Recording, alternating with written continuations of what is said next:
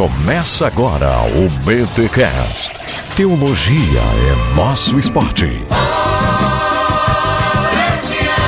Muito bem, muito bem, muito bem. Começa mais um BTcast, o de número 69. Eu sou o Rodrigo Bilde Aquino e até que enfim um pouco de teologia prática. Essa dessa o pessoal gosta. né?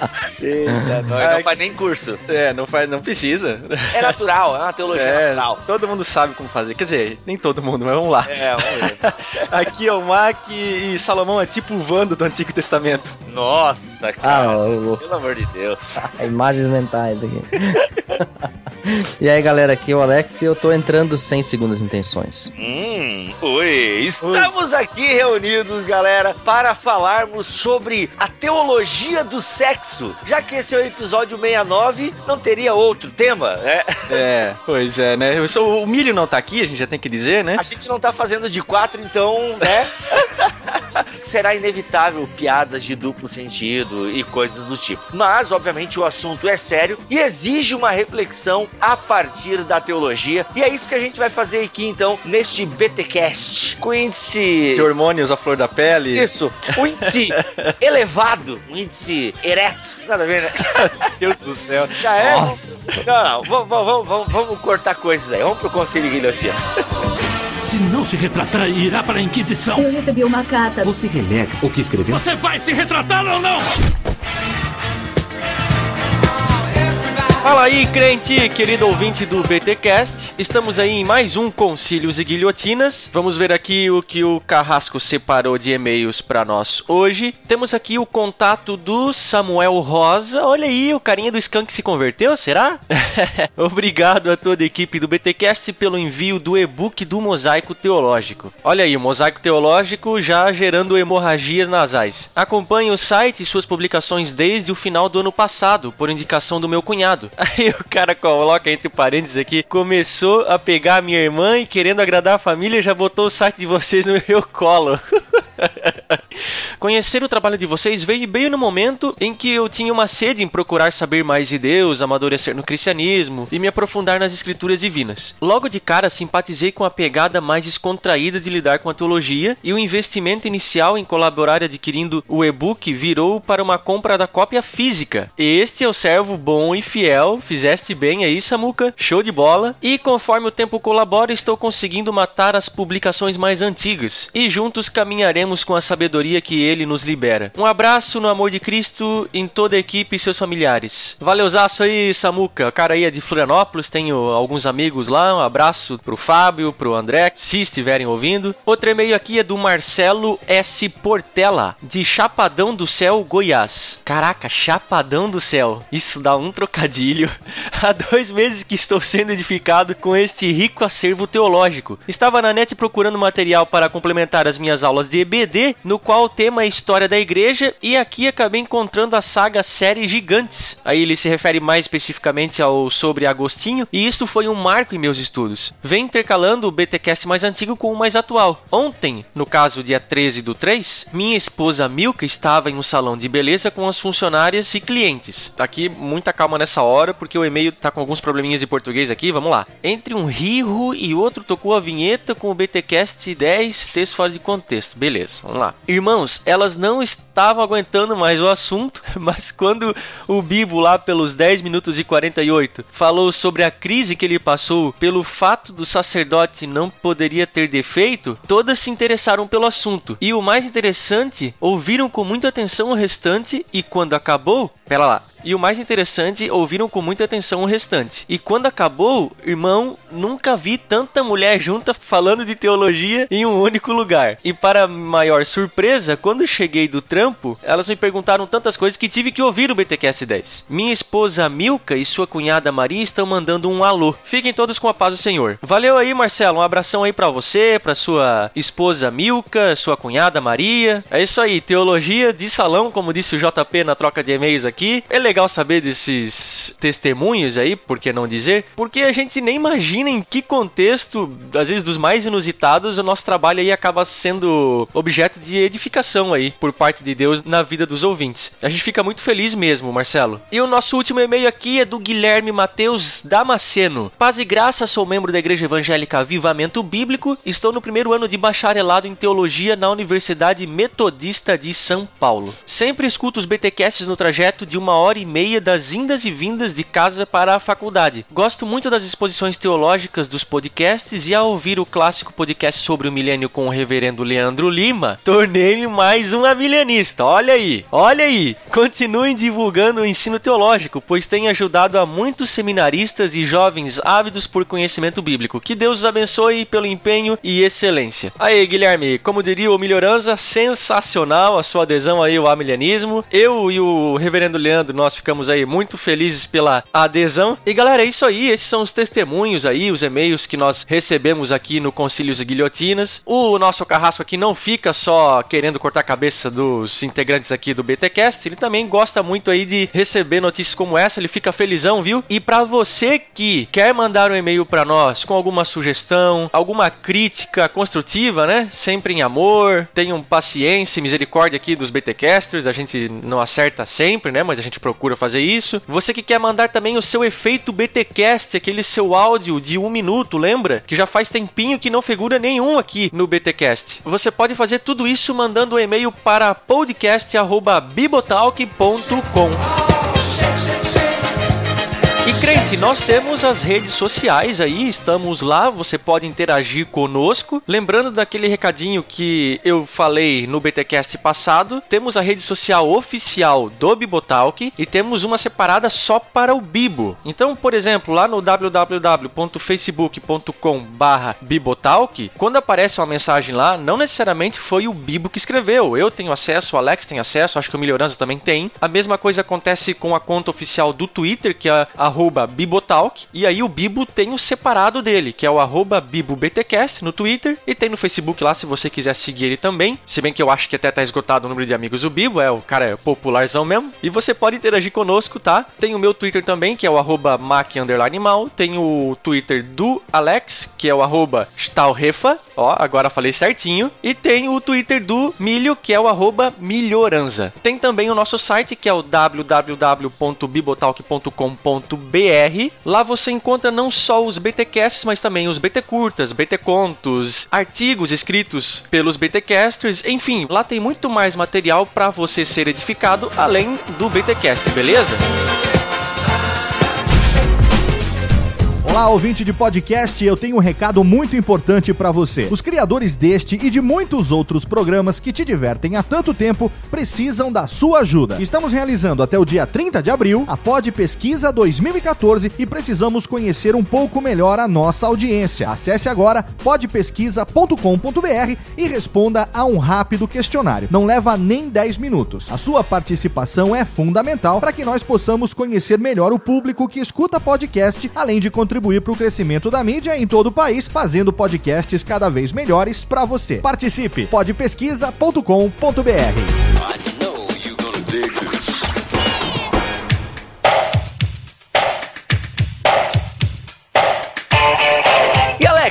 pra gente aí, né, de uma nova sessão que nós temos do blog, o BTS, o que que é, para que serve, como é que é? Isso aí, o BTS que é o famoso ESC, só que não do ESC, né, não do site do ESC, a gente não dá jabá pros outros, né, a gente faz o nosso próprio, não. então, dei, mas fazer o quê? Então, é o nosso perguntas e respostas do blog, obviamente perguntas e respostas bíblicas, teológicas, uh, experienciais né, da sua vida, aquilo que você gostaria de perguntar durante um BTS BTcast, mas não tem como, né? Porque já tá gravado. Você pode mandar por e-mail para o podcast bibotalk.com e nós responderemos com alegria para você por e-mail, primeiramente, mas depois ele vai entrar naquela na nossa tabelinha de posts e a gente vai publicar no blog posteriormente. Claro que se você não quiser que publique e a sua pergunta quiser ser apenas privada, como muitas das perguntas de ouvintes são, nós não vamos publicar quem não quer ser publicado. Ah, não vamos, mas a gente não põe nome, né? Acho que dá pra publicar. Não, a gente não põe nome, mas vezes a situação, a pessoa não quer, a gente vai respeitar, é, com certeza, né? É. Mas se você não colocar nada no e-mail, a gente vai publicar. Né? Então, a com não certeza. ser que você coloque favor não publicar, aí a gente não publica e também acabamos não lendo também, né? Então tá aí a ideia, acho que é bacana. Claro que tem nem todas as perguntas a gente consegue responder, galera, mas as que a gente consegue responder, a gente vai estar tá publicando lá nessa nova sessão. O BT é. Curtas também, né, Alex? Tá voltando. Ah, ah mas, mas muito hum. importante. Hum. Não haverá flood na timeline do Twitter não. do Bibotalk. Não. E nem pergunta sobre a cor da cueca do Bibo. Não. É porque eu não uso, né? Então. Não. não, não, balança tudo não. Então, assim, galera, não vai ter esse flood na timeline ali do Twitter. Essa não foi uma indireta pro Cristiano Machado. Nada a ver. Por favor, não, não, não entenda mal, né? um abraço, Cris. E também, galera, falando do BT Curtas, o Alex, ele tá voltando com tudo aí com o BT Curtas. O Milho também pode gravar alguns. Eu, depois que voltar do mestrado também. E o Mac também. Vai todo mundo gravar BT Curtas, porque a gente quer tá oferecendo mais conteúdo para você em nosso blog. E por falar em mais conteúdo, Maurício Machado, vulgo Mac, conta pra nós aí a, uma atração que por enquanto vai ser mensal, né? Eu sei que isso pode ser frustrante, mas é o que nós podemos oferecer por enquanto. Fala pra nós aí do BT Vlog. Então, eis que surge aí o nosso vlog, né? O BT Vlog. Nossa proposta aí de conteúdo para você, a gente decidiu fazer algo mais, né? A gente já tem aí no nosso site lá no www.bibotalk.com várias colunas, né? Já falamos aí BT curtas, temos BT cast, BT contos, enfim, várias atrações. E indo na correnteza, porque tem muita gente já fazendo isso, a gente sentiu na necessidade de fazer um vlog, de expor algo em vídeo para vocês. Pessoal que gosta de ver vídeo no YouTube e tal, que como dizem o jargão aí, que é a nova televisão da galera. E né? é mesmo, cara, e é mesmo. então eis que surge aí o BT Vlog, já está no ar aí a primeira edição do nosso BT Vlog, gravado lá, no, lá em São Bento do Sul, no seminário que fizemos. O Alex aí, como sabem, no momento que estamos gravando aqui, o o, Alex está no Brasil, veio da Alemanha fazer visita para a família e tal, participou do, do congresso e gravamos lá. O Milho não pôde estar, mas ele, como vocês viram aí, ele fez uma participaçãozinha aí no BT uhum. Vlog da maneira dele. E gente, é, isso aí é para vocês, tá? Eu sei que muita gente sentia falta de que isso tivesse e segue aí. Espero que vocês estejam gostando da nossa iniciativa. Tem coisas para melhorar, a gente ainda tá definindo algumas coisas e tal, mas pelo apoio de vocês vocês e pelo que aquilo que a gente se propôs a fazer, o que a gente conseguiu, a própria edição, as coisas que a gente conseguiu até agora para gravar e tal, acho que o resultado até agora tem sido não menos do que excelente, né? Não, não querendo aí é, superestimar o nosso trabalho. Não, mas... porque com as ferramentas, imagina, o Mac aprendeu a editar vídeo há menos de um mês, né, Mac? Daí... Nossa, cara. É, então assim, a gente tá tudo experimentando ainda. É, o local onde a gente grava pode mudar, porque obviamente a gente gravou primeiro no congresso da Seja, uh, o segundo a gente já vai gravar em outro estúdio, mas até a gente ter o nosso estúdio definitivo, isso pode demorar um pouco, mas o importante será o conteúdo, né? Conteúdos aí de 10 a 15 minutos, teologia discutida em forma de vídeo. Às vezes a gente pode até repetir o tema do BTcast, mas em forma de vídeo, porque o público também é diferente. Então tá aí essa nova opção para você estar divulgando o nosso trabalho. Obviamente a gente também é muito bonito e a gente quis por isso fazer o vídeo, né? A gente isso. quis aparecer um pouco. Não basta só ter uma voz é, sensual. A gente tem uma vantagem que a gente não precisa fazer com duas câmeras para ter dois pontos de vista, né? Tá falando porque eu sou vesgo, é isso? Sacanagem. Não podia perder a piada, né? Ah, tá, mas pode perder a amizade, né? Ô, Mac, tira ele aí, tira ele aí. então tá aí, galera, BT Vlog já tem o primeiro episódio no ar, onde a gente fala do mosaico, e o segundo já estamos preparando a pauta. E assim, tem dia que vai estar tá eu e o Mac somente, tem dia que vai estar tá eu, o Mac e o Alex, tem dia que vai estar tá eu, o Mac e o Melhorança, não vai dar pra ter o Melhorança, eu e o Alex na mesma gravação. Então vai ter, vai ser bem variado. Mas vamos tentar manter essa mensalidade. Eu sei que é muito pouco, né? Um vídeo por mês, mas é o que a gente pode oferecer agora. E depois. Quanto que é a mensalidade?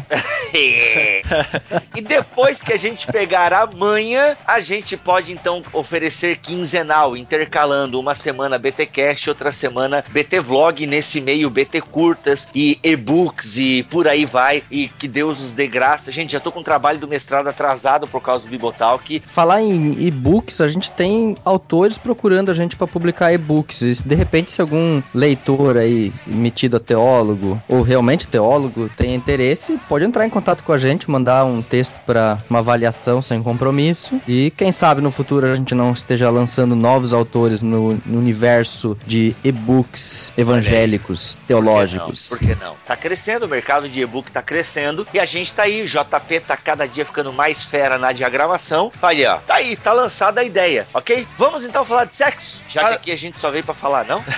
Assine o canal, né? Olha, onde, onde chegamos, hein? Onde chegamos? Atenção, este BTcast é impróprio para menores de 18 anos, pois contém piadas de duplo sentido de cunho sexual.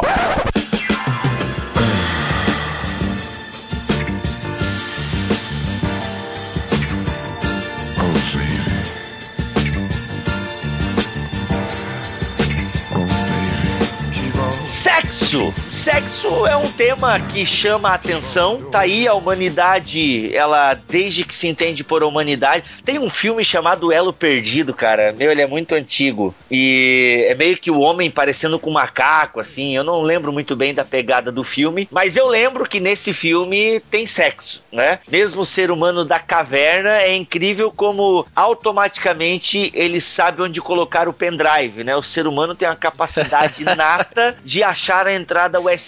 É incrível. Então, sexo Ou é não. um tema Esse BTcast vai ser um, um recorde de trocadilho. cheio de trocadilhos e piadas de duplo sentido, né? Não é porque a gente vai fazer piada que a gente não vai levar o assunto a sério. Não, a gente quer ir bem fundo nesse tema. né? Ainda que não necessariamente ir fundo, nesse caso, não seja talvez o melhor remédio, né? Nem seja a melhor saída ou a melhor maneira, né, de falar desse assunto. E como Muitas sempre, vezes- e como sempre, esse BTcast, só pra avisar, a gente não vai conseguir destrinchar todo o assunto aqui. Isso aqui são só as preliminares, tá? Sim, a gente só vai acariciar o tema, né? A gente só vai estar o resto a gente deixa pra você terminar, né? A parte principal A gente fica vai ser ouvinte. tipo padeira, a gente vai amassar, mas é você que vai comer. Sacanagem. Galera, então assim. Eleva o nível de classificação etária aí pra 21 esse podcast 21, tá é, nos Estados picante. Unidos é 21, né? É, é, tá picante o negócio aqui. Não, mas falando sério, é, o sexo, ele faz parte da existência humana, né? Deus criou os seres humanos é, sexuados. Ele criou os seres humanos com instintos sexuais. A gente falou brincando até na abertura, mas é incrível como o sexo você só aperfeiçoa. Você pode aprender a aperfeiçoar o sexo, mas ele é muito natural. né? As crianças, elas já vão descobrindo a sexualidade, né? Vocês devem lembrar o tempo que vocês estavam no jardim, que a gente olhava, né, o órgão genital do outro. Eu lembro, cara, dessas fases, assim. Aí eu olhava, né, o pinto, olhava ali, né, a, a vagina. Graças a Deus, desde criança eu já gostei mais da vagina e tal. Então, assim, a gente olhava, a gente se tocava, porque é algo natural. A gente não tem aqui como explicar toda a parte psicológica né, dessa descoberta sexual, mas pra falar, assim, como ela é natural. A descoberta da masturbação, como ela acontece, né, em muitos casos, sozinha. Eu posso, sabe que eu posso falar como é que eu descobri a masturbação? Ah, eu não sei, an- antes de mais nada, É, disclaimerzinho medo, aqui, rápido. A, nós, É. ninguém tá- a gente só tá expondo como as coisas acontecem, ninguém tá endossando nada aqui, tá, pessoal? É, não, eu só tô falando que a gente não pode negar que é uma descoberta. Eu, falando aqui, né, eu não vou contar detalhes, mas ninguém me falou sobre a masturbação quando eu era adolescente. Eu simplesmente a descobri sozinho. Lembrando que quando eu era adolescente eu não tinha acesso à internet, eu realmente brincava na rua, de pega-pega, de. É, eu não tinha. Cara, eu fui descobrir a internet bem depois, assim. Então na minha Banca de adolescência. revista. Cara, é, é. Aí, a gente entra na questão da pornografia, né? Mas a gente vai descobrir. A pornografia era uma coisa com raríssimos acessos. Era a revista que eu conseguia roubar do meu tio. Só que eu lembro que eu,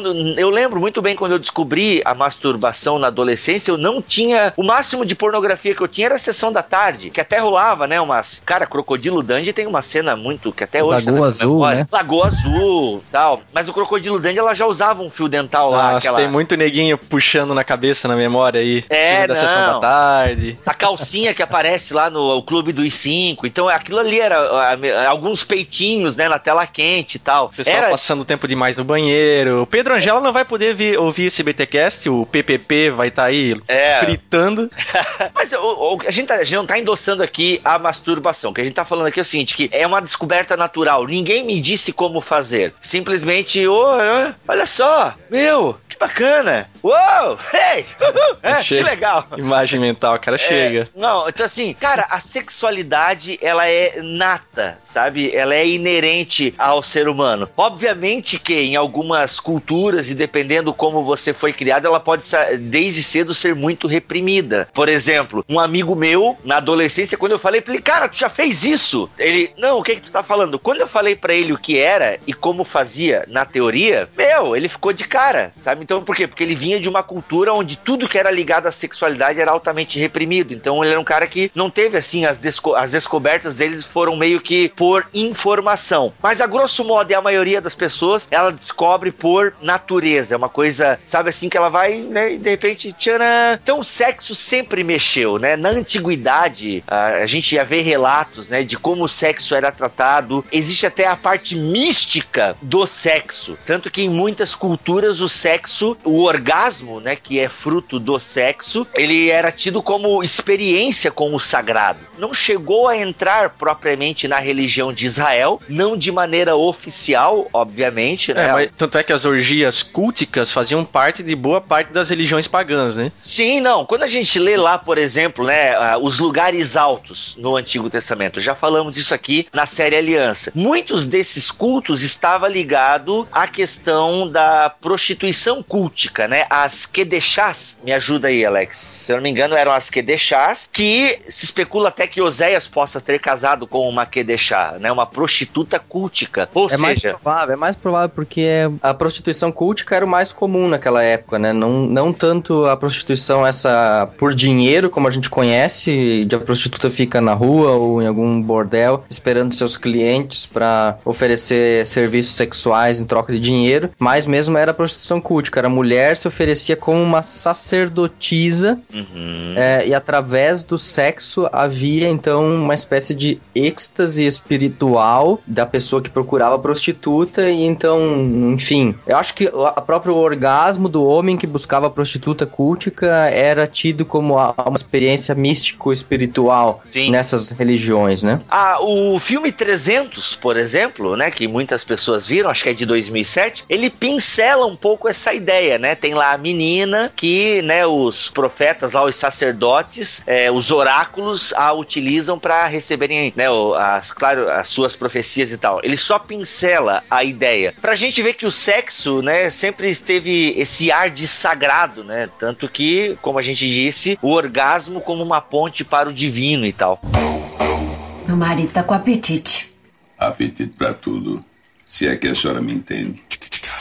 Até essa questão do, do sagrado é interessante porque se você observar nas artes, existe uma certa sacralização do sexo nos últimos tempos. Se você observar, por exemplo, no e-book do, do Abner, ele cita isso, né? O, o profano e o sagrado na cultura pop. Dessa sacralização, por exemplo, a Madonna. Os vídeos dela são altamente sensuais e tem elementos de religião misturados. Então existe uma, uma coisa de, de uma mistura, uma certa sacralização do sexo. Em contrapartida, se você pegar um Agostinho, uh, um Jerônimo, o mesmo. O Orígenes. Orígenes, isso. O Orígenes, ele também tinha, tinha posições onde o sexo ele era tão profano que ele era totalmente excluído da vida dos religiosos, por dizer assim, né? Dos cristãos. Vamos voltar para o Antigo Testamento. Acho que é legal a gente tentar é, ver como é que a Bíblia então encara a questão do sexo, Alex. Porque isso que tu falou agora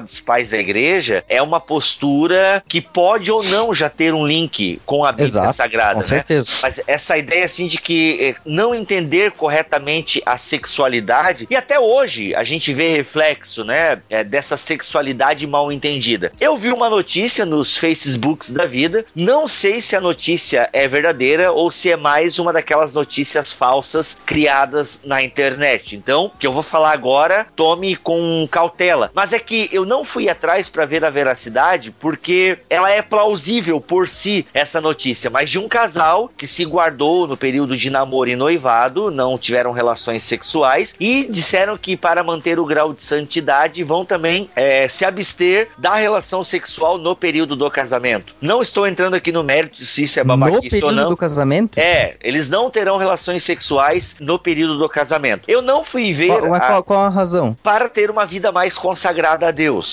Tá? Ah, tá. Eles vão se casar, mas vão viver em abstinência. Isso, justamente. Eles estão de sacanagem, né? É, eu ia não, dizer, eles não estão de sacanagem. é. Então, assim, gente, repito, eu não sei se a notícia é verdadeira ou mais uma daquelas que servem para enganar os trouxas e tal. Mas eu não fui ver a veracidade porque eu não duvido que isso possa acontecer. Porque o eu, sexo. Eu duvido que eles vão conseguir.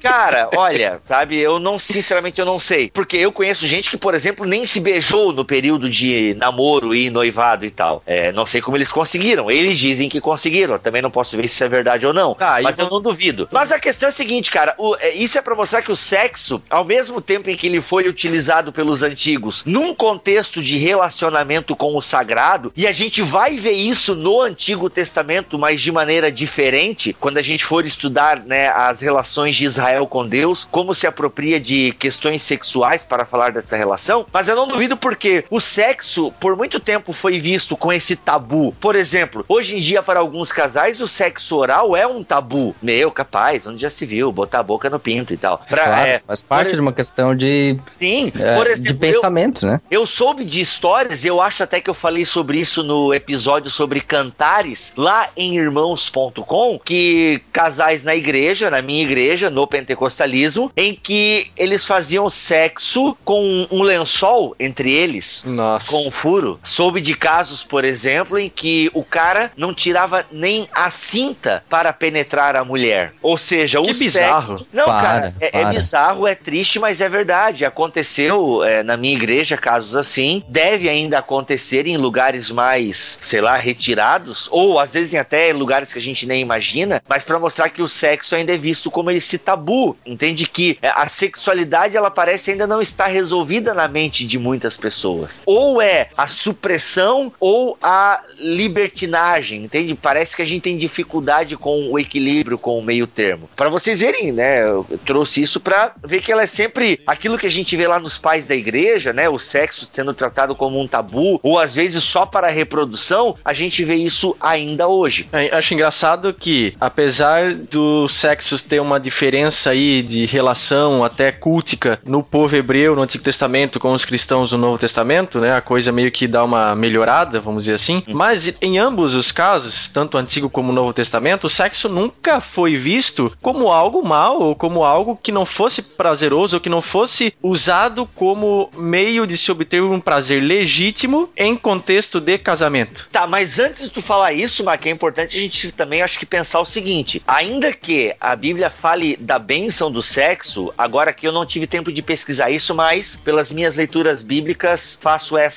análise. A Bíblia fala mais do sexo enquanto pecado, vamos entender o que eu tô falando, tá? Mas me parece que a Bíblia ela fala mais do pecado sexual do que da bênção do sexo. Sim, porque eu- É. toda vez que a Bíblia fala de sexo enquanto pecado, ela envolve aquilo que a gente já falou aqui, ah, muita coisa sobre prostituição cultica. Isso. Coisa que, obviamente, era abominação diante do Senhor, porque Até- não era a forma de se relacionar adequadamente com ele. Exatamente. Até tem uma questão importante aí que é utilizado como argumento por parte do pessoal que é da teologia queer, né? Da teologia homossexual, ou mesmo os defensores é, de que a prostituição é uma profissão como qualquer outra, ou a profissão mais antiga do mundo, etc. É de que a crítica do Antigo Testamento se referiria apenas ao sexo em ambiente cultico, não a uma crítica ao sexo em si mesmo, ou sequer uma crítica à prostituição em si mesmo, mas Ah, apenas à prostituição enquanto elemento de culto pagão e, e eles usam os profetas como base para essa crítica, uma vez que os profetas se referiram, por exemplo, a linguagem de Oséias, quando ele fala de prostituição, o paralelo de que a esposa dele é prostituta, assim como o povo de Israel é uma prostituta, pois se prostituíram perante outros deuses. E aí a relação seria cultica e não sexual. É, mas é. isso é uma viagem tão grande deles, porque a, o próprio livro da lei, o, o próprio Pentateuco, tá cheio de determinações. Se tu fizer sexo com quem não era prometido para ti, o livro da lei tem muitas preocupações Exato, para aí, salvaguardar aí, essa vida sexual. Aí vai, Bibo, aquela questão que a gente já discutiu nos dois pods anteriores, se os profetas estão antes da lei ou não. Ah, entendi. É. Entendeu? É, e a teologia quer é altamente liberal. Tem isso. Exatamente. Também. É só lembrando que teologia care, ou queer, ou cur, sei lá como é que pronuncia aquilo, é uma teologia que é uma teologia estranha, digamos assim, né? Então ela tem lá é, a teologia gay, a teologia feminista, a teologia negra, a teologia. Não, a teologia queer é a teologia homossexual por si mesma. A gente chama de teologias do genitivo, as teologias uh, contextuais, né? Teologia negra, teologia homossexual, teologia indígena, feminista, uh, feminista etc. São teologias do genitivo, porque hum. são do genitivo subjetivo, porque elas se referem ao sujeito que faz a teologia, ou seja, o sujeito homossexual fazendo teologia homossexual, sujeito negro fazendo teologia negra, etc. Meu marido tá com apetite. Apetite para tudo. Se é que a senhora me entende. Então, assim, galera, o Antigo Testamento, como ele foi forjado, né? O povo de Israel foi crescendo no meio né, dessa cultura onde o sexo tinha essa conotação sagrada. Como é que o Antigo Testamento vê, então, a questão do sexo? O sexo era bom também no Antigo Testamento, né? Só pra gente entender, o povo hebreu fazia sexo e sexo, sexo, fazia é. sexo, mas a gente tem que entender que já no Antigo Testamento, Deus tem uma série de cuidados com essa questão do sexo. Por exemplo, em nenhum momento é oficializado pelo Antigo Testamento a ideia do sexo como encontro com o divino. Em nenhum Sim. momento o Antigo Testamento não, vê isso com essa bons ideia olhos. Não, essa ideia não, não, não, acontece. O sexo está ligado ao crescei-vos e multiplicai-vos. Tem uma é. função procriativa muito grande, né? Uhum. Ainda que Cantares vai deixar bem explícito que é, é um deleite, é um deleite, né? O prazer tá junto, tá junto, não tem, não tem como como evitar, né? O prazer no sexo, pelo menos pro homem não. Até ah, interessante, Mark, essa tua observação, por exemplo, Paulo, quando ele diz que é melhor que casem-se do que vivam abrasados, para que uhum. não vivam se queimando de paixões, Paulo mostra ali que as paixões, de que o prazer, ele tá junto, ele não tá excluído, e de que o prazer tem espaço dentro do casamento. Claro. Por isso ele sugere o casamento como a melhor saída, ao invés de ficar se queimando de vontade. Isso. O instinto sexual é um dom de Deus. Então você, adolescente que não cumpriu a nossa ordem, né, e tá ouvindo esse BTcast, e você não deveria porque ele é impróprio para menores de 18 anos, mas vai o estudar hebraico. Vai estudar, é. o fato de você ter vontade de se masturbar e ficar excitado quando vê uma mulher com as suas curvas e uma mulher, né, voluptuosa, tá volupto, gostosa, né? É, é normal.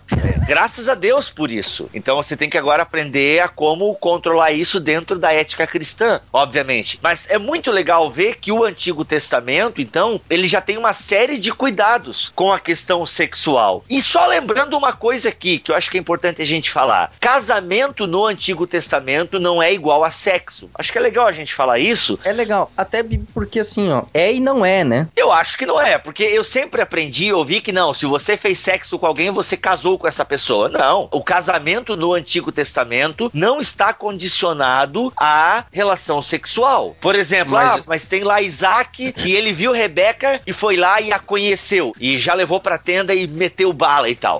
Gente, você tem que entender que antes de Isaac ir lá e conhecer Rebeca no sentido bíblico, que conhecer no sentido bíblico é ter relação sexual, teve todo um acordo familiar antes disso. Que era o casamento na época. Que era o casamento na época. Exatamente. Mas a questão é, o casamento se consumava no sexo. Sim. É... Sim. Tá, Sim. mas isso não quer dizer... O casamento de Isaac e Rebeca se consumam no ato sexual, ou seja, se é a questão de consumação do tempo, ou seja, é, vive se... no tempo atual, o tempo se consumará no final dele. o casamento se consuma na cama. Sim, senão não faria sentido Paulo, com seu background judaico, dizer que quando um homem se une a uma prostituta, ele está casando com ela. Não, ele fala que está se tornando uma só pessoa com mas ela. Esse, mas esse é um conceito então, de antigo isso é, de casamento é um conceito de casamento. Mais ou menos, mais ou menos, mais ou menos. Tyson. É. Eu por tô isso... em dúvida ainda em relação a isso. Não, não, não. Por isso eu disse é e não é. Porque é e não é. Porque eu não quero com por isso. Um lado, também não quero banalizar. Por um lado, não é, porque o casamento no Antigo Testamento tem também as suas convenções sociais, que é o que Sim. o Bíblia falou do contrato familiar. Sim.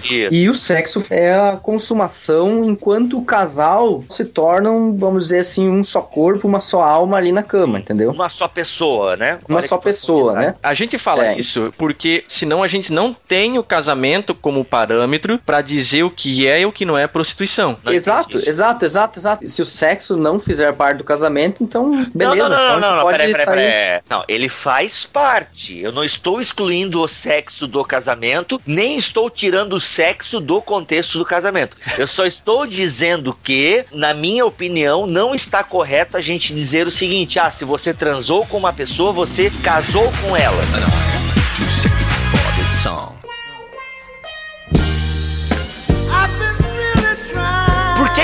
sexo antes do casamento é pecado? O pessoal fala tanto, mas não tem nenhum versículo na Bíblia. Olha, dizendo sexo antes do casamento é pecado, realmente não tem nenhum versículo. Mas sempre que a Bíblia fala do sexo, sexo. cara, eu vou colocar na vitrine teologia Primeiro, do sexo. Cara, tem casamento escrito na Bíblia, assim, como instituição social, assim, descrita. Essa é a questão. Tem os acordos familiares, né? Exatamente, é que tá. Não tem lá, assim, não tem lá uma legislação como a gente tem um código civil dizendo que casamento é isso. A mas Bíblia não eu, traz isso. Sim, mas o que eu ia dizer é o seguinte, Alex: sempre que a Bíblia fala de sexo aprovado por Deus, é um sexo no contexto de responsabilidades. No contexto aí, de. Aí que tá. Aí os camaradas vão dizer no contexto de responsabilidade. Então eu tô aqui com a minha namorada, a gente tá usando camisinha e a gente tá pensando no nosso casamento no futuro e tal, tal, tal. Então a gente tá num contexto de responsabilidade. Mas eu não? quero não. casar com ela, né? Aquela, é. Aquela desculpa e tal. Eu vou Sim. casar com ela e tal. Não, vocês não estão num contexto de responsabilidade.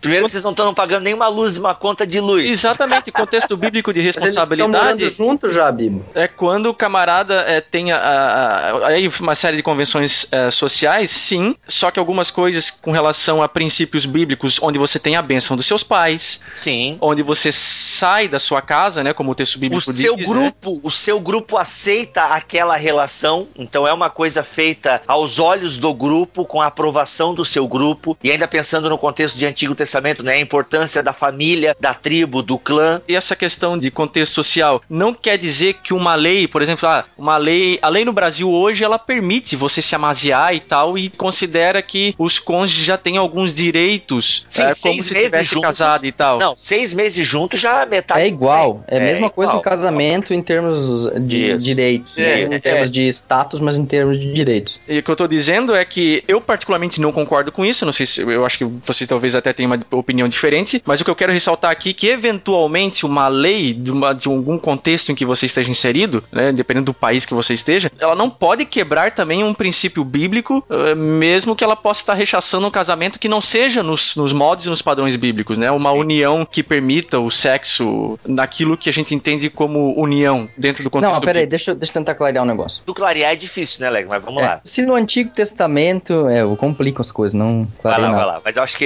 eu, eu já peguei um fio vermelho aqui que eu acho que vamos ver o que vai dar. Vai lá. Se no Antigo Testamento casamento significa convenção social, contrato, etc., a festa nem sempre aparece. Uhum. Ela está presente, mas nem sempre é necessário que haja uma festa. Mas é, a, o dote, a... o morrar, tem uma série de Exatamente. Então existe, um, né? existe uma questão sociológica ali, uma certa, um contrato, e existe a cama. São duas, duas questões. Uma questão pública e outra questão é privada. A tenda, né? Na época não era cama. Exatamente, é. a tenda, né? O cara armava a barraca. Hoje a gente tem, tende a resumir o casamento na relação privada ou puramente na relação sociológica, ou seja, eu caso enquanto eu assino o contrato e a questão privada não tem nada a ver com isso. Então, tipo, se desconecta o casamento enquanto contrato social daquilo que acontece dentro de casa. E aí se tem o seguinte, o sexo vai para um lado e ele se torna apenas um, um objeto ou uma prática para se ter prazer, independente da existência ou não de um contrato social entre as partes, e o contrato social se torna algo assim, tipo, ah, a hora que a gente quiser ou a gente achar que faz bem, a gente faz ele, mas por enquanto tá beleza assim. Esse é o pensamento de muitos. Por isso, o legislador pensou o seguinte: nós precisamos proteger essas pessoas que estão agindo dessa maneira e criar dispositivos legais para que todos os cidadãos brasileiros que vivam em situações semelhantes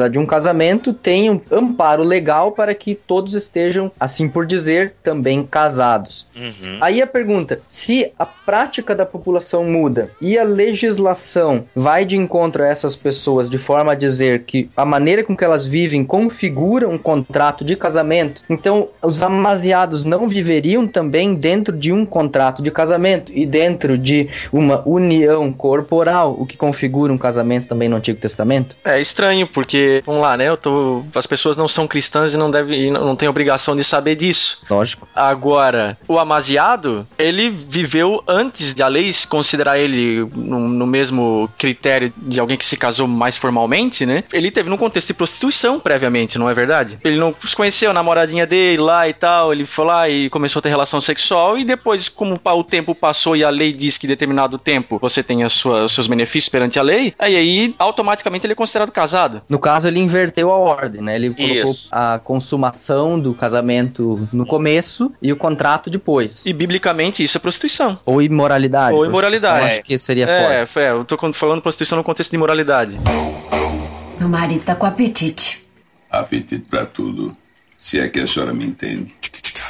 Eu acho, eu acho importante uma coisa. Eu penso, como vocês, eu coloquei as questões aqui meio como advogado do diabo, assim, pra gente pensar Não, um mas pouco. elas são delicadas e a gente tem que. Porque é... isso tem muito na igreja hoje em dia. Mas como é que a comunidade cristã configurou o casamento? Exatamente, essa é a questão. Isso, é isso que eu ia pensar. Porque a gente não. Obviamente, a nossa configuração social ela é diferente da do Antigo Testamento e, obviamente, até da igreja primitiva. Né? Agora me foge, não sei como é que era exatamente o casamento naquela época. Mas como é que a comunidade cristã configurou a, o casamento? O que é uma, uma relação de confiança? uma relação aceita pela comunidade. Um casal amaziado, ele não está de acordo com a sua comunidade de fé, digamos assim. Um exemplo, se um casal amaziado vem para minha igreja, digamos que eu seja pastor, e eles já vivem há 5, 6 anos, entende? Eu faria o casamento deles, entende? Olha, vamos ajustar. Nesse sentido, eles já estão casados mesmo perante Deus, eu penso. Só Cara, que eles começaram em pecado, entende? Uhum. Como o Mark falou, na, na imoralidade sexual. Isso não quer dizer que eles não possam consertar as coisas, claro. Claro, meu, é justamente isso. Não quer dizer que eles estejam agora acabados. Como eu sei, pastor que mandou, não, não, você tem que se separar dela e voltar para sua esposa anterior. Ah, esse é ridículo. Esse é um tema bem delicado. A gente sabe que eh, a postura bíblica, na visão de alguns, não seria essa mesmo e essas pessoas não poderiam casar. Tem gente que vai dizer isso, uh, e até uma coisa que eu nunca pensei muito a fundo, né? Porque para algumas pessoas não existe o segundo casamento, né? É o primeiro e se separou não pode casar de novo. Quem sabe a gente tem até que deixar um BTcast só para isso, gente, porque é um assunto delicado, né? A gente acabou entrando nele aqui, mas eu não sei se a gente vai dar conta de levá-lo até o fim, porque a gente entra na questão de casamento, divórcio, segundo casamento e tal. É, a gente até acho... tá meio que indo para outras vias já, né? É, é que faz parte do sexo, né? Da teolo... O casamento faz parte da teologia do sexo. Mas acho bom de fechar esse bloco pra gente poder falar de outros temas também. Né? É, mas a ideia é o seguinte, ah, eu penso que esse casal que começou na promiscuidade sexual, poimenicamente falando, pô, já vou pedir pro cara agora de separar de uma mulher que ele tá há cinco anos, vive aparentemente bem, para ele voltar pra uma esposa que já tá casada contra o cara. Essa é a realidade do século XXI. É, é complicado, né? E já tem filho com essa nova mulher. Então eu agora, sim, a grosso modo, eu faria, né? Eu, eu ajustaria, porque na configuração da minha comunidade cristã, o sexo e, o, e um casamento, ele se configura numa união, né? Numa aceitação da comunidade, na bênção de um sacerdote. Não que precise dessa bênção para que o casamento seja abençoado, mas eu penso que é uma convenção social boa e é um bom costume. É, talvez não seja uma doutrina bíblica, mas é um bom costume que a gente deva permanecer com ele. Mas o fato é que no Antigo Testamento, então, para a gente encerrar esse bloco e não entrar em muitas dessas questões, o sexo está em contexto de responsabilidade. E tanto é que não fez o sexo nesse contexto de responsabilidade responsabilidade, existem penalizações para isso. Uma coisinha, um detalhe aqui que eu acho interessante. A gente falou aqui que o hebreu, né, o judeu, ele não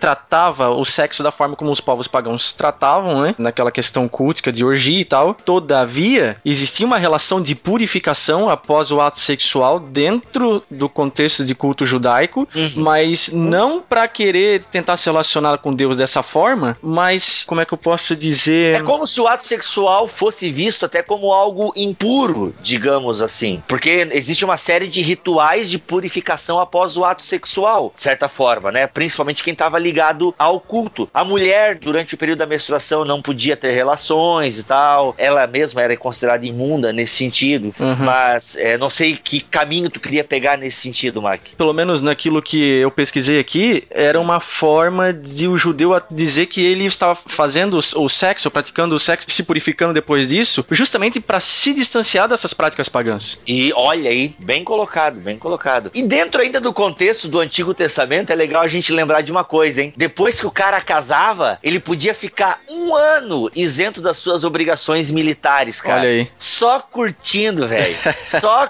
curtindo, só mandando bala, entendeu? Só fazendo a geração crescer. Pra tu ver, é muito legal, né? Um ano pro cara se adaptar à vida de casado, né? A mulher se adaptar à família do marido, aquela coisa toda. Então, pra você ver que o sexo no Antigo Testamento, ele é visto com muita responsabilidade, como um prazer gigantesco, como a gente pode ver em Cantares e Salomão, que até alguns textos insinuam, né? O sexo oral, aquela coisa toda, pra vocês verem que realmente Deus fez, né? O povo judeu, então, tinha essa clareza de que o sexo era, sim, para a alegria do casal. Ah, vocês não vão falar de poligamia? Eu ia tipo, falar isso agora. É, olha, então, é, não sei se a gente vai falar. Não, eu só ia comentar, até porque também é outro assunto que dá sozinho um BTcast. Isso. O casamento em si é, dá um BTcast, né? Mas a, até a poligamia não é tão rechaçada assim, a gente não vê textos dizendo que poligamia. É... Ela era tolerada. Ela era é tolerada. É justamente porque nesse contexto de sexo, né, tem a questão da procriação. E se tem alguém que considerava muito a procriação e, e via nos seus filhos como herança do Senhor, como diz o Salmo 127, esse é um dos motivos pelo qual a poligamia é, é, não era vista assim tão como errada, ou ela era, como tu disse, né, Bibo, ela tolerada. Ela era tolerada somente. Tanto que é, nem sem, e casamentos poligâmicos no Antigo Testamento eram cercados, né, de problemas, de intrigas. Pode ver, ela é tolerada somente. Tolerada justamente não porque... Não quer dizer que ela seja vista com bons olhos. É, ela, ela tinha era... os seus problemas sociais, né, questão de, de, idolatria e tal, porque se, se casava com muitas mulheres era um problema. Todavia, era uma oportunidade de você ter muitos filhos. A desgraça de Israel, por exemplo, está associada na, na pena de alguns profetas ao fato de Salomão ter tido muitas mulheres. Uhum. Elas introduziram muitos ritos pagãos na fé de Israel. Ele Isso... casou com muitas mulheres princesas de povos vizinhos para fazer alianças comerciais ou políticas. Isso. E deu permissão para que elas continuassem com a religião delas e elas trouxeram elementos de culto estranhos para dentro de Israel, que foi posteriormente visto como algo uh, ruim para a nação de Israel, né? Meu marido tá com apetite. Apetite para tudo. Se é que a senhora me entende. E para a gente encerrar esse bloco, é muito importante nós retomarmos aquilo que eu falei anteriormente sobre o verbo iadar, né? O verbo conhecer. E aí a gente vê também a importância e a seriedade que o AT dá ao sexo. O verbo iadar, que é conhecer, ele é utilizado tanto para relações sexuais como para a relação do indivíduo para com Deus. Lembrando que sem ter as conotações sexuais que os povos pagãos tinham, mas para denotar justamente a intensidade intimidade de uma relação, para mostrar como a intimidade sexual ela é profunda, ao ponto, né, dos autores bíblicos utilizarem o mesmo verbo. E dar é um verbo, né?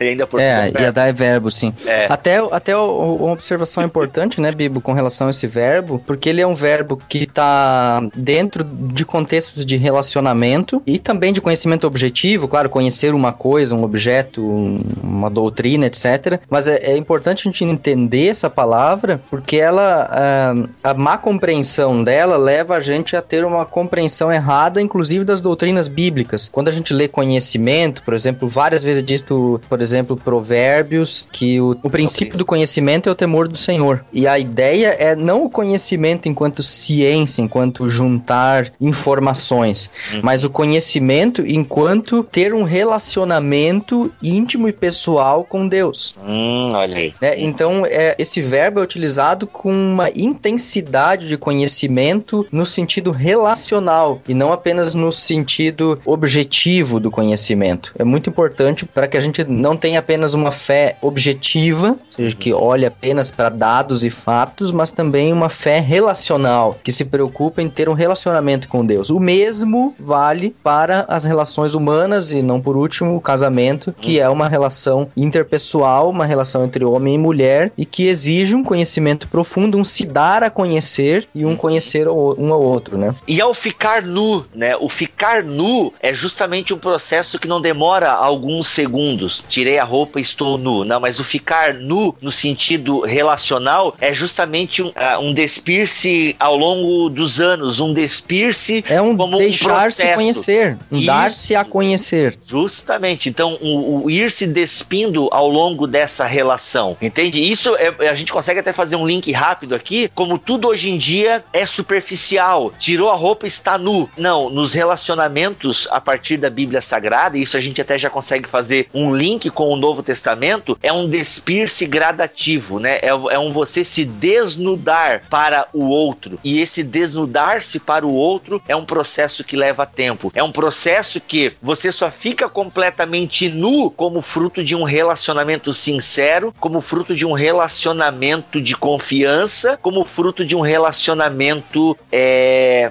é, entendeu?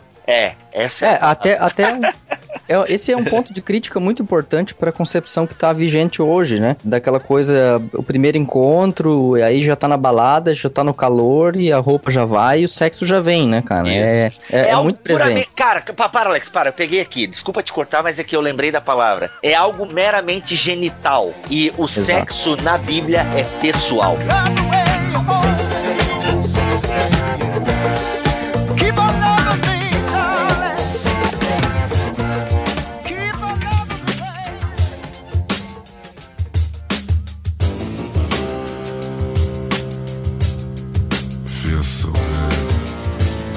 Então, eu tava assistindo aí a semana com a minha esposa, um filminho velho que tava passando na TV, O Amor Não Tira Férias. E aí, em determinada cena, tá dois personagens da história. Eles se encontram na Inglaterra e o carinha mora lá e a mulher veio dos Estados Unidos. Eu não lembro o nome do personagem, para mim isso não importa. E aí o cara olha para ela e diz assim: Ah, você vai embora daqui uma semana. Ela diz assim: Ah, então, já que beijamos, vambora, né? Vamos partir pro sexo, né? Eita. Hashtag partiu sexo.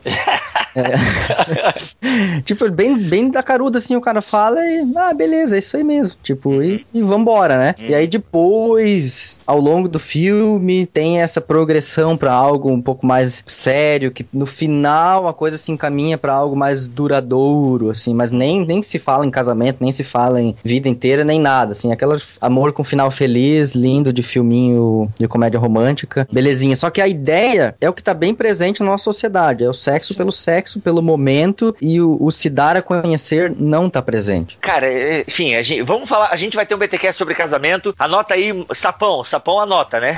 Tem um ouvinte que cobra episódio que a gente promete e não faz, é o Sapão. Então, Sapão, anota aí na lista mais um BTcast que nós prometemos e não cumprimos, tá? Mas é que realmente urge, né? Um BTcast sobre casamento e todas as implicações. Mas eu penso que no AT deu claro, e isso faz o link para o Novo Testamento, onde Paulo, ah, vamos logo para para Paulo, né? Paulo tinha em vista o casamento e até tinha umas visões bem avançadas para sua época, ao ponto do Paulo falar o seguinte, ó, não fiquem muito tempo sem transar, falando para os casais, porque senão uhum. vocês dão brecha pro inimigo, entende? Só por algum curto período de tempo, se para for ainda para, para a oração e tal. Então não sei de onde aquele casal lá tirou essa de não transar para ter uma vida mais santa. Paulo não recomenda esse seria, tipo de coisa. Seria o maior período de oração do mundo, né, cara? Caraca, Não.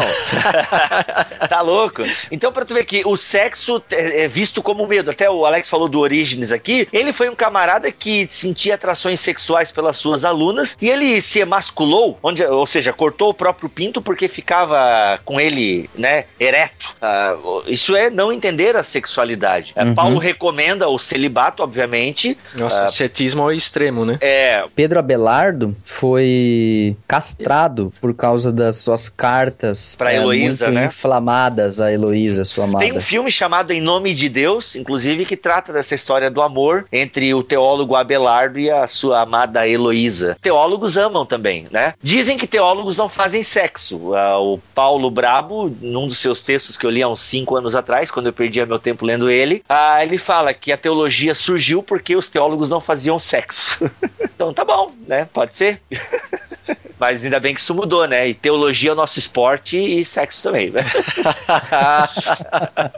é, todo então, mundo é casado aqui, ninguém. Todo mundo é todo casado. mundo pode falar isso aí sem. Pode sem falar e fazer, né? Mas o, o, Novo Testamento ele preserva então, né, esse sexo no contexto do Antigo Testamento. Ele vê o sexo fora desse contexto de responsabilidade com maus olhos. Ele reconhece que o sexo é uma arma perigosíssima. Se a gente for ver, né, a gente vê vários filmes e tal, como as mulheres manipulavam a história abrindo as pernas, né? Isso é um fato. é um fato histórico. E como o sexo é uma, uma área perigosa, ao ponto da Bíblia estar tá cheia de alertas, né, contra essas armadilhas sexuais, digamos assim. Então a Bíblia sempre reconheceu que o sexo é uma bênção, mas pode ser uma tremenda de uma maldição se não é, feito e se não praticado no contexto certo, né, debaixo da bênção de Deus e tudo mais. E o que você vai falar de Jesus que diz que se você olhar para uma mulher com desejos impuros, já adulterou com ela e depois ele disse: se o teu membro te faz pecar, arranca ele fora. É melhor entrar sem um membro nos uhum. céus do que ir pro inferno o corpo todo. Tá aí Orígenes, né? Que é. leu de maneira literal e. Logo é. quem, né? Cara, é o contrassenso em pessoa. Logo o cara que é o pai da alegoria. Isso. leu literal. É. Cara, nossa, olha só, cara, que revelação que a gente teve aqui. Que revelação, Marco, hein? É, não, é bem, é bem estranho isso mesmo, né? Mas é porque ele via também o sentido literal do texto, né? Ele é o pai da alegoria, mas ele via três sentidos, né? Se eu não me engano. Acho que um deles era o literal e tal. É. Mas enfim, cara, Jesus, na verdade, ele vai pro cerne da questão, né? Enquanto é. que a gente, né, e o próprio Antigo Testamento tá ali muito preocupado com o ato, ou seja, se tu não foi pego, parece que não existe punição. Não dizendo que Deus aprova, mas só tô dizendo que no Antigo Testamento é, é muito aquela coisa, foi pego. É social, corre. né? Tipo, é, ah, é, pegou em adultério, beleza. E os sacerdotes lá estão tudo corruptos pedra, por trás pedra. lá e, é. tipo, estão lá oh, nós temos que executar a lei. Isso, justamente. Mas Jesus ele vai no cerne da questão, né? Aquilo que nós já falamos no não adulterarás, lá nas sérias tábuas da lei. Jesus já pega o cerne da questão que começa dentro de mim o problema, né? O adultério não está no ato sexual, o adultério já está como uma inclinação minha que eu devo tratar. Até porque Agora, em outro momento o próprio Senhor Jesus vai dizer que o que contamina não é o que está de fora para dentro, isso. mas aquilo que está de dentro para fora, é, ressaltando é essa questão. Exatamente, ressaltando essa, essa questão do coração. E ainda que nesse texto, né, que o Alex citou, ele se utiliza de uma linguagem hiperbólica para dizer, primeiro, né, a seriedade que o pecado tem na vida do ser humano, uhum. o quanto ele está corrompido não só exteriormente, mas principalmente interiormente, e a forma como ele deve lidar com isso, né? Uhum. Não é só aquilo que a pessoa tá vendo e que se dane o que tá acontecendo dentro do meu interior. Cara, a gente tem que falar que Jesus diz, disse que a gente precisa, em boa medida, nos reprimirmos em uma série de questões. Sim. Isso é totalmente fora de moda na nossa sociedade que diz que você não pode reprimir nada, Sim. você tem que liberar todos os seus é, instintos, vontades, desejos do coração, etc. Ou seja, tudo aquilo que está dentro de ti você tem que botar para fora. É, você dá vazão ao pecado. Dá né? vazão, não interessa. Hum. Então, é, é, Jesus está dizendo o contrário do que a nossa sociedade está apregoando. Cara, é por isso que tanta separação, né? Eu tenho o direito de ser feliz, entende? É, alguns dizem casamento é o fim do sexo, né? É a morte do sexo e não sei o quê. Porque quem fala isso está vendo o sexo como algo meramente genital. Está enxergando o sexo só nas loucuras sexuais, naquela, sabe? É mais uma pornificação do ato sexual, uma adoração. Olha só, hein? Tá aí um tema bom, hein? É, sexo Pornificação da sociedade. Hein? O Freud deu uma boa contribuição para isso, né? O que que ele falou? Freud não é conhecido aí como o cara que via sexo em tudo, que não era pra É, reprimir é que ele, o desejo, ele não sei o quê. explicou, é que ele explicou as fases é, da formação do indivíduo muito a partir da sua sexualidade, né? E aí que ele ganhou essa pecha aí de explicar tudo a partir do sexo, que no fundo é, é- tem o seu um pouquinho de verdade, sim. Meu marido tá com apetite. Apetite pra tudo. Se é que a senhora me entende. Pegando esse gancho de Jesus e dessa ideia dele também de Paulo de a gente reprimir desejos sexuais para que eles não deem vazão ao pecado, à imoralidade, ou seja, o sexo fora do casamento, fora do contexto de responsabilidade, nessa pegada a igreja antiga intensificou essa máxima de Jesus e de Paulo, criando uma ideia de repressão total, de ver o sexo como algo inclusive ruim. A gente vê origens, a gente comentou Jerônimo, por exemplo, ele estudou hebraico, que eu brinquei antes. Ele estudou hebraico para reprimir os seus desejos sexuais. Tinha um outro que se deitava nos espinhos, eu li, para que o seu corpo se ocupasse com a dor e não com o prazer. Nossa. Agora eu não lembro quem foi. Posso até pesquisar e depois responder nas perguntas do- dos comentários.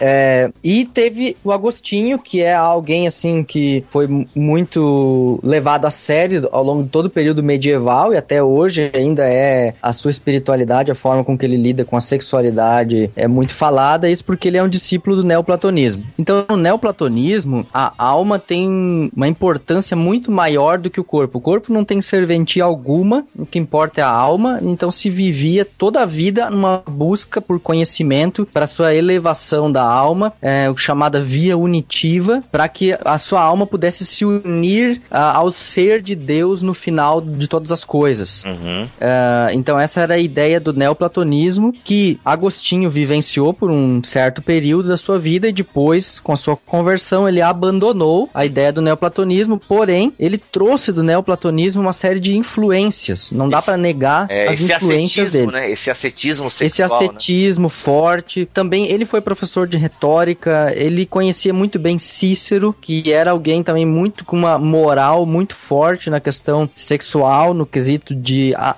ascetismo, de abstinência sexual. Então tem que ver que ele trouxe isso do contexto filosófico para dentro da fé cristã. Ele renegou todas as suas experiências, ele renegou o sexo como prazer, por exemplo, num texto que eu trabalhei na tradução, agora no último semestre, ele escreve claramente de que o sexo não pode ser para prazer, que ele se entregou ao prazer, isso ele via como algo muito ruim, que o sexo deveria ser apenas para procriação, que esse era o propósito da criação, etc. Então ele desenvolve toda essa linha de raciocínio com uma forte influência do neoplatonismo. E essa ideia é a que vive e vai adiante dentro da igreja. Se você pegar Tomás de Aquino e Meu, e adiante mais outros teólogos do período medieval, eles vão se colocar totalmente contra a ideia do sexo por prazer, eles vão incluir nos sete pecados capitais, Uhum. depois na série Seven a gente pode explicar melhor isso, né, na lascívia, ah, luxúria, né? Na luxúria, né, quer dizer, a luxúria que é o pecado ligado à sexualidade, ali tá bem presente essa condenação do prazer sexual. Ou seja, sempre visto como maneira negativa. E é interessante mesmo, Alex, você está falando que na literatura, quando a gente vai ver essa literatura sobre sexo, igreja e tal, como ainda predomina essa ênfase é, no pecado sexual. Também, graças a Deus, tem mudado um pouco essa mentalidade e alguns livros já se preocupam em tratar o sexo como uma benção, dando dicas e como o casal melhorar o seu relacionamento sexual e tal. E livros cristãos escritos por psicólogos e sexólogos cristãos e tal. Mas ainda é forte, né? Como eu disse lá no começo do episódio, como o sexo ainda ele é visto como esse mistério. Ele é visto ainda como algo que, ah, não é bom tocar no assunto. É, ah, não é bom falar desse jeito, ser muito explícito e tal. Mas é justamente por a igreja negligenciar, tratar esse assunto com naturalidade que as pessoas estão fazendo erradas, que as pessoas estão fazendo por baixo dos panos. A igreja tem que tratar com muita naturalidade esse assunto, cara, sabe? Tem que se ter grupos de casais onde eles possam discutir sexo anal, sexo oral, sabe? As dificuldades de se manter a fidelidade no casamento, aquela coisa toda. Tem que se ter isso muito aberto, tem que se ter isso muito claro e limpo e tal. né? Porque o sexo é uma benção. né? A gente tá aqui não para falar da imoralidade sexual. Isso, né, a gente vai falar no pecado da luxúria. Meu marido tá com apetite.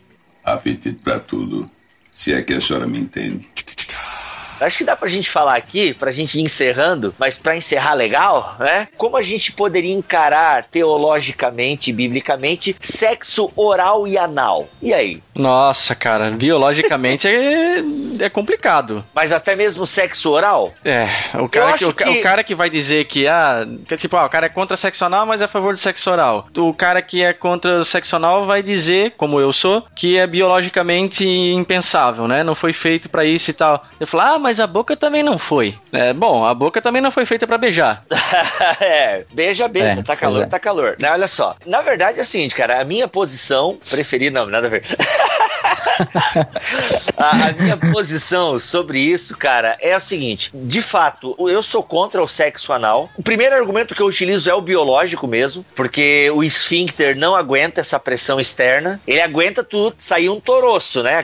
Aquela coisa gigante ali que tu faz força e deforma até a cara. É, mas é de dentro para fora, né? Isso mesmo. E tu e ele se estica bonitinho e faz aquela sanfona e isso não o prejudica. Agora, as fricções constantes no esfíncter, vinda do lado de fora para dentro, vai dar problemas. Eh, o esfíncter, para quem não sabe, são as pregas do ânus. Se você nunca viu um ânus, é, não aconselho a jogar no Google é. Imagens.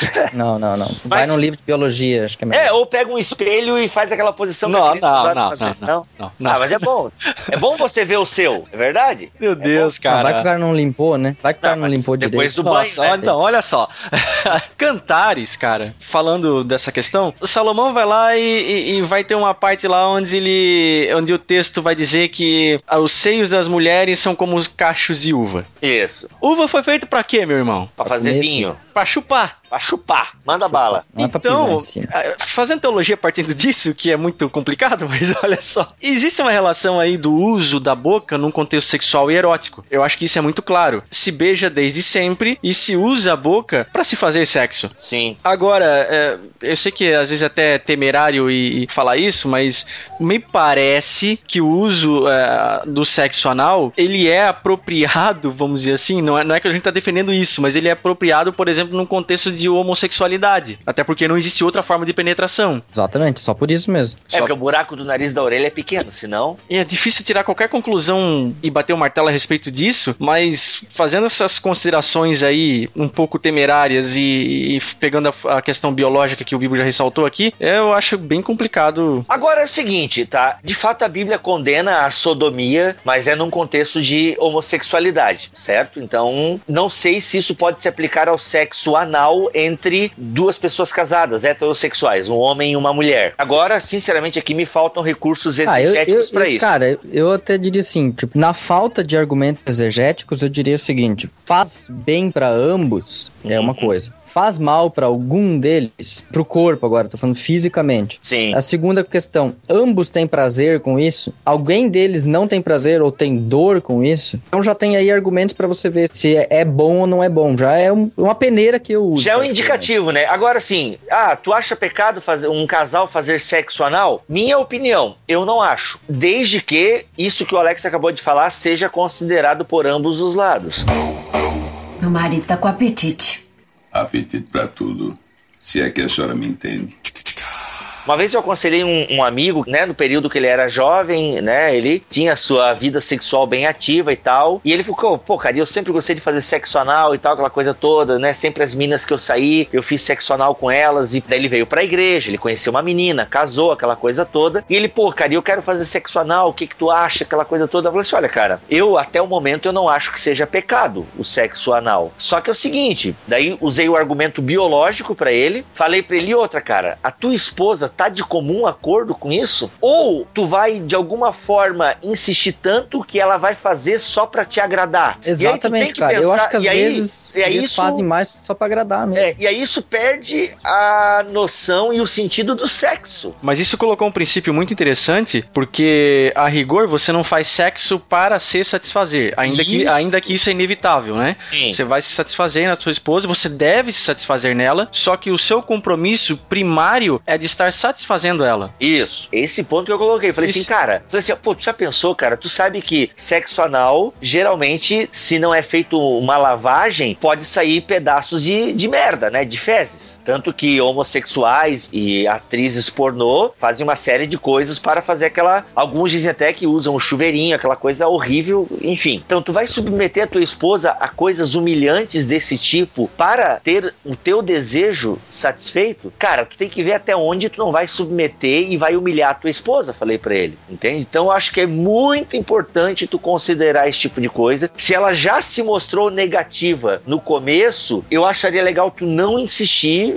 foi o conselho que eu dei para ele, porque tu, ela é capaz de ela fazer contigo só para querer te agradar e tal, e com medo que tu vá procurar isso fora do casamento, aquela coisa toda. Então, cara, minha dica para ti é esquece o sexo anal porque a tua esposa já não se mostrou favorável a isso. Né? Então, daí tu vai estar tá submetendo ela a uma série de humilhações mentais e físicas para satisfazer o teu desejo. Eu penso que não seria legal da tua parte. Eu dei esse conselho para ele na época, né? Ainda mantenho esse conselho. O que um casal faz entre quatro paredes e for de comum acordo e ambos se satisfazem com isso, meu amigo, manda bala. Agora, se um já não está confortável com isso e tal, aí tem que ser conversado. E aí, se você é mulher, está ouvindo esse BTcast e você faz alguma coisa para agradar o seu marido, mas que aquilo não está lhe agradando, aí existe um ruído na comunicação do relacionamento de vocês que precisa ser trabalhada, né? É, por isso alguns autores dizem que o sexo começa no café da manhã, né? Justo. Na conversa. Eu acho que se resolve tudo na conversa, porque muitas vezes uh,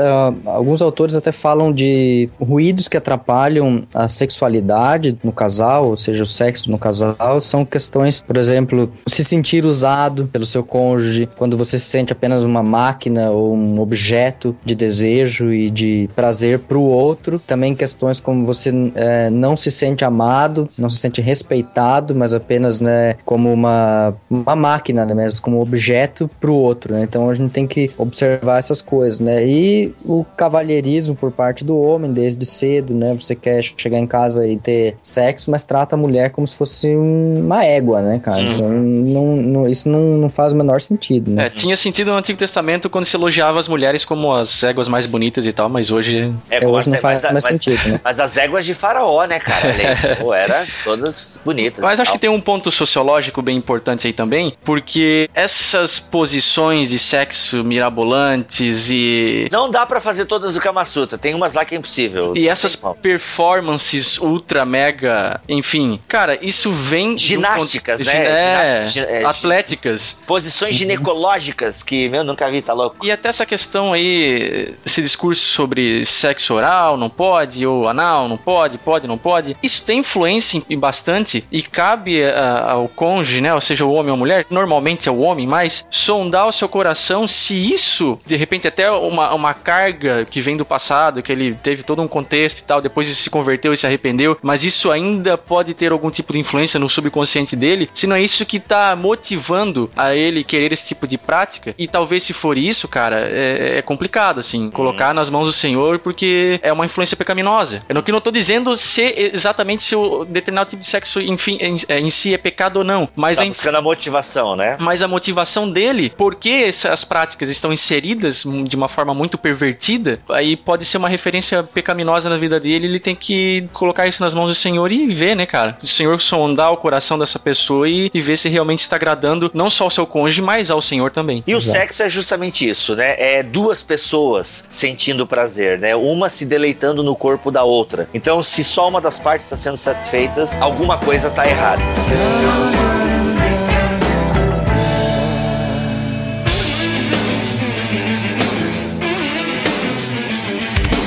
Gente, tá aí, teologia do sexo. Como a gente sempre diz, poderia falar mais coisas, mas é, a gente quer falar menos e fazer mais, que a vida seja mais feliz. né? ah, eu vou indicar esse livro provavelmente quando a gente fizer, mas já fica a dica para quem é casado. Entre Lençóis, uma visão bem humorada da intimidade sexual no casamento, do Kevin Lehman, da editora Mundo Cristão. Cara, fantástico, fantástico. Livro que eu recomendo para todos os casais. Entre Lençóis. E para quem está há um mês de casar, eu acho que é legal também dar uma lida nesse livro aqui, que eu acho que faz muito bem. Ele, oh. inclusive, não é contra o sexo oral, né? Ele diz que sexo oral é para, na verdade, ele fala que nós devemos explorar o corpo do nosso cônjuge, né? E isso é muito legal e tal, aquela ah, coisa. E o podcastirmãos.com que o Bibo participou lá sobre cantares, tá linkado nessa postagem aí que pode ser um bom complemento pro assunto que a gente teve aqui hoje. É verdade, e tem o despedida de solteiro também do também. Pedro Angela. Olha, Olha aí. aí, show de bola. Vamos ficando por aqui. Eu sou o Rodrigo Bibo de Aquino e sexo gostoso para todos nós que somos casados. aqui é o Mac e foi bom para vocês? e detalhe, hein? Não foi rapidinho, hein? Aqui é o Alex deleite-se com a sua gazela. Eita, nós, não, isso não é zoofilia, tá? Não, não, não, é cantalho. É cantares. E Alex, eu quero benção. Você quer benção? Tá bom. Claro. Então, benção de casamento para vocês. Boa. Então, pega a mãozinha do seu cônjuge, okay. segura ela e recebe a benção de casamento. Que o Senhor teu Deus abençoe a vida deste casal, que possam os dois serem uma só carne, assim como o Senhor os criou, e os abençoe e os conserve no sagrado matrimônio até que a morte os separe. Amém.